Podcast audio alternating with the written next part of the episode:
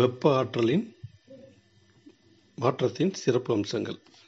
அதாவது வெப்ப ஆற்றல் ஒரு பொருள்லேருந்து இன்னொரு பொருளுக்கு மாறுது இல்லையா? அப்போது அதனுடைய சிறப்பு அம்சங்களை பற்றி பார்க்க போகிறோம் மூணே மூணு பாயிண்ட் தான். வெப்பம் எப்போதுமே அதிகம் உள்ள பொருளிலிருந்து குறைய உள்ள பொருளுக்கு பரவும்.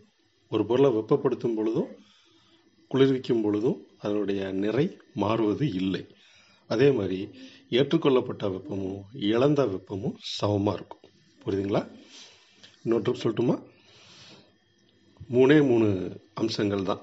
வெப்ப ஆற்றல் மாற்றம் நடக்கும் பொழுது அதில் மூணே மூணு அம்சங்கள் தான் இருக்குது முதல் அம்சம் என்னென்னா வெப்பம் எப்போதுமே அதிகமாக உள்ள வெப்பநிலை உள்ள பொருள்லேருந்து குறைந்த வெப்பநிலை உள்ள பொருளுக்கு தான் மாற்றம் அடையும். முதல் பாயிண்ட் ரெண்டாவது பாயிண்ட்டு ஒரு பொருளை வெப்பப்படுத்தினாலோ குளிர்விச்சாலோ அதனுடைய நிறையில் மாற்றமே இருக்காது. இது ரெண்டாவது பாயிண்ட்டு மூணாவது பாயிண்ட் வந்து எந்த ஒரு பரிமாற்றத்திலும் ஏற்றுக்கொள்ளப்பட்ட வெப்பமும் இழந்த வெப்பமும் சமமாக இருக்கும் அப்படிங்கிறது தான் மூணாவது பாயிண்ட்டு